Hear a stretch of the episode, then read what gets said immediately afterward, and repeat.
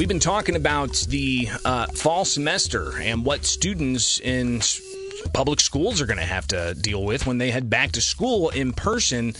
Uh, this after a year and a half or so of uh, being in class, then all of a sudden not being in class, being remote, and then some districts coming back with a blended model or not coming back at all. Uh, and now for fall semester, the Illinois State Board of Education has said that students have to be in school.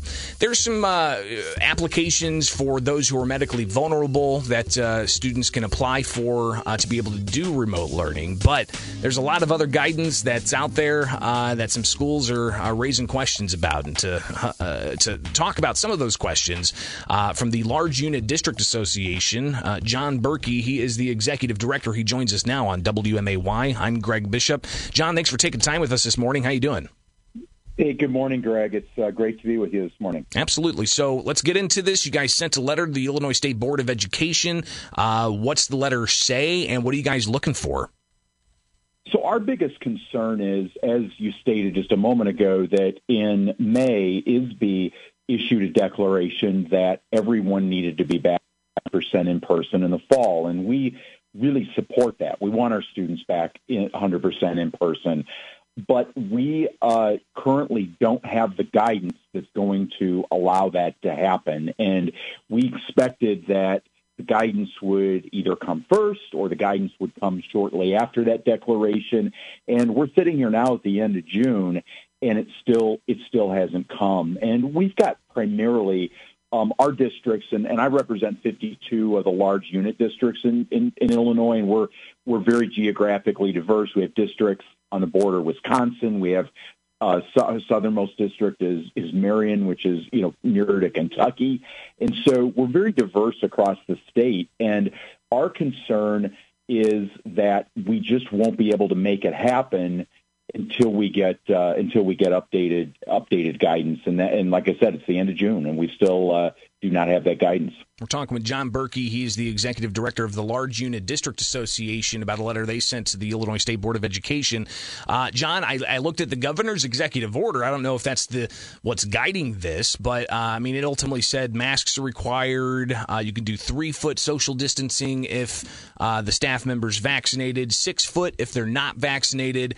Uh, but now they're saying you can do 100% full capacity in schools. How does all that mesh or not mesh together? It, it, do, it does. It doesn't all mesh. And and the other thing is that you know our schools will do everything to follow guidance and and to have 100% of kids in person but part of also is the not knowing what the fall is going to look like in terms of guidance we don't want to go out and spend a lot of money and do unnecessary things that may be pulled back in guidance two three four weeks from now which is why we would like the guidance now. And I'll just give you one small example that's that's happening in a number of my districts. Many of our elementary buildings now use tables for students instead of individual desks. They do that because it helps students collaborate as they're learning. It's a it's a great practice. But at tables, they can't keep students at the three foot separation in many cases. So I've got districts that literally have desks on order to go back to student desks, but they don't want to make that expenditure if they're not ultimately going to need that come August. Um, and obviously, that would be a wasteful expenditure if it's not needed.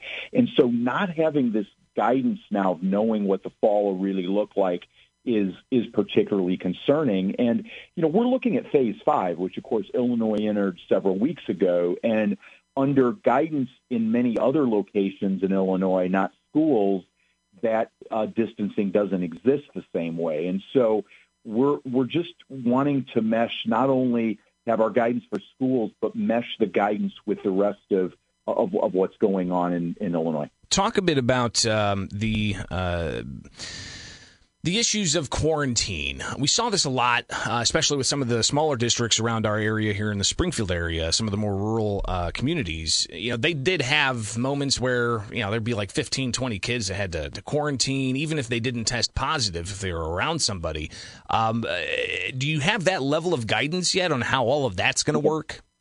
No, yeah, no, the quarantine guidance is still the same from last year, um, with with some with some small uh, with some small but it's still in place. And quarantining was a huge issue for our schools and for our kids. Uh, a lot of kids out of school for extended amounts of time with very few confirmed positive cases that came out of that. And what, what what's important to know is last year when that happened, most of at least the schools I represent, most of our schools had vigorous remote learning options. So if a student was quarantined, he or she would do the remote option during that period quarantine. But when we go to 100% in person, there won't be any remote option. And so what uh, schools are going to have to completely focus their staff on in-person learning.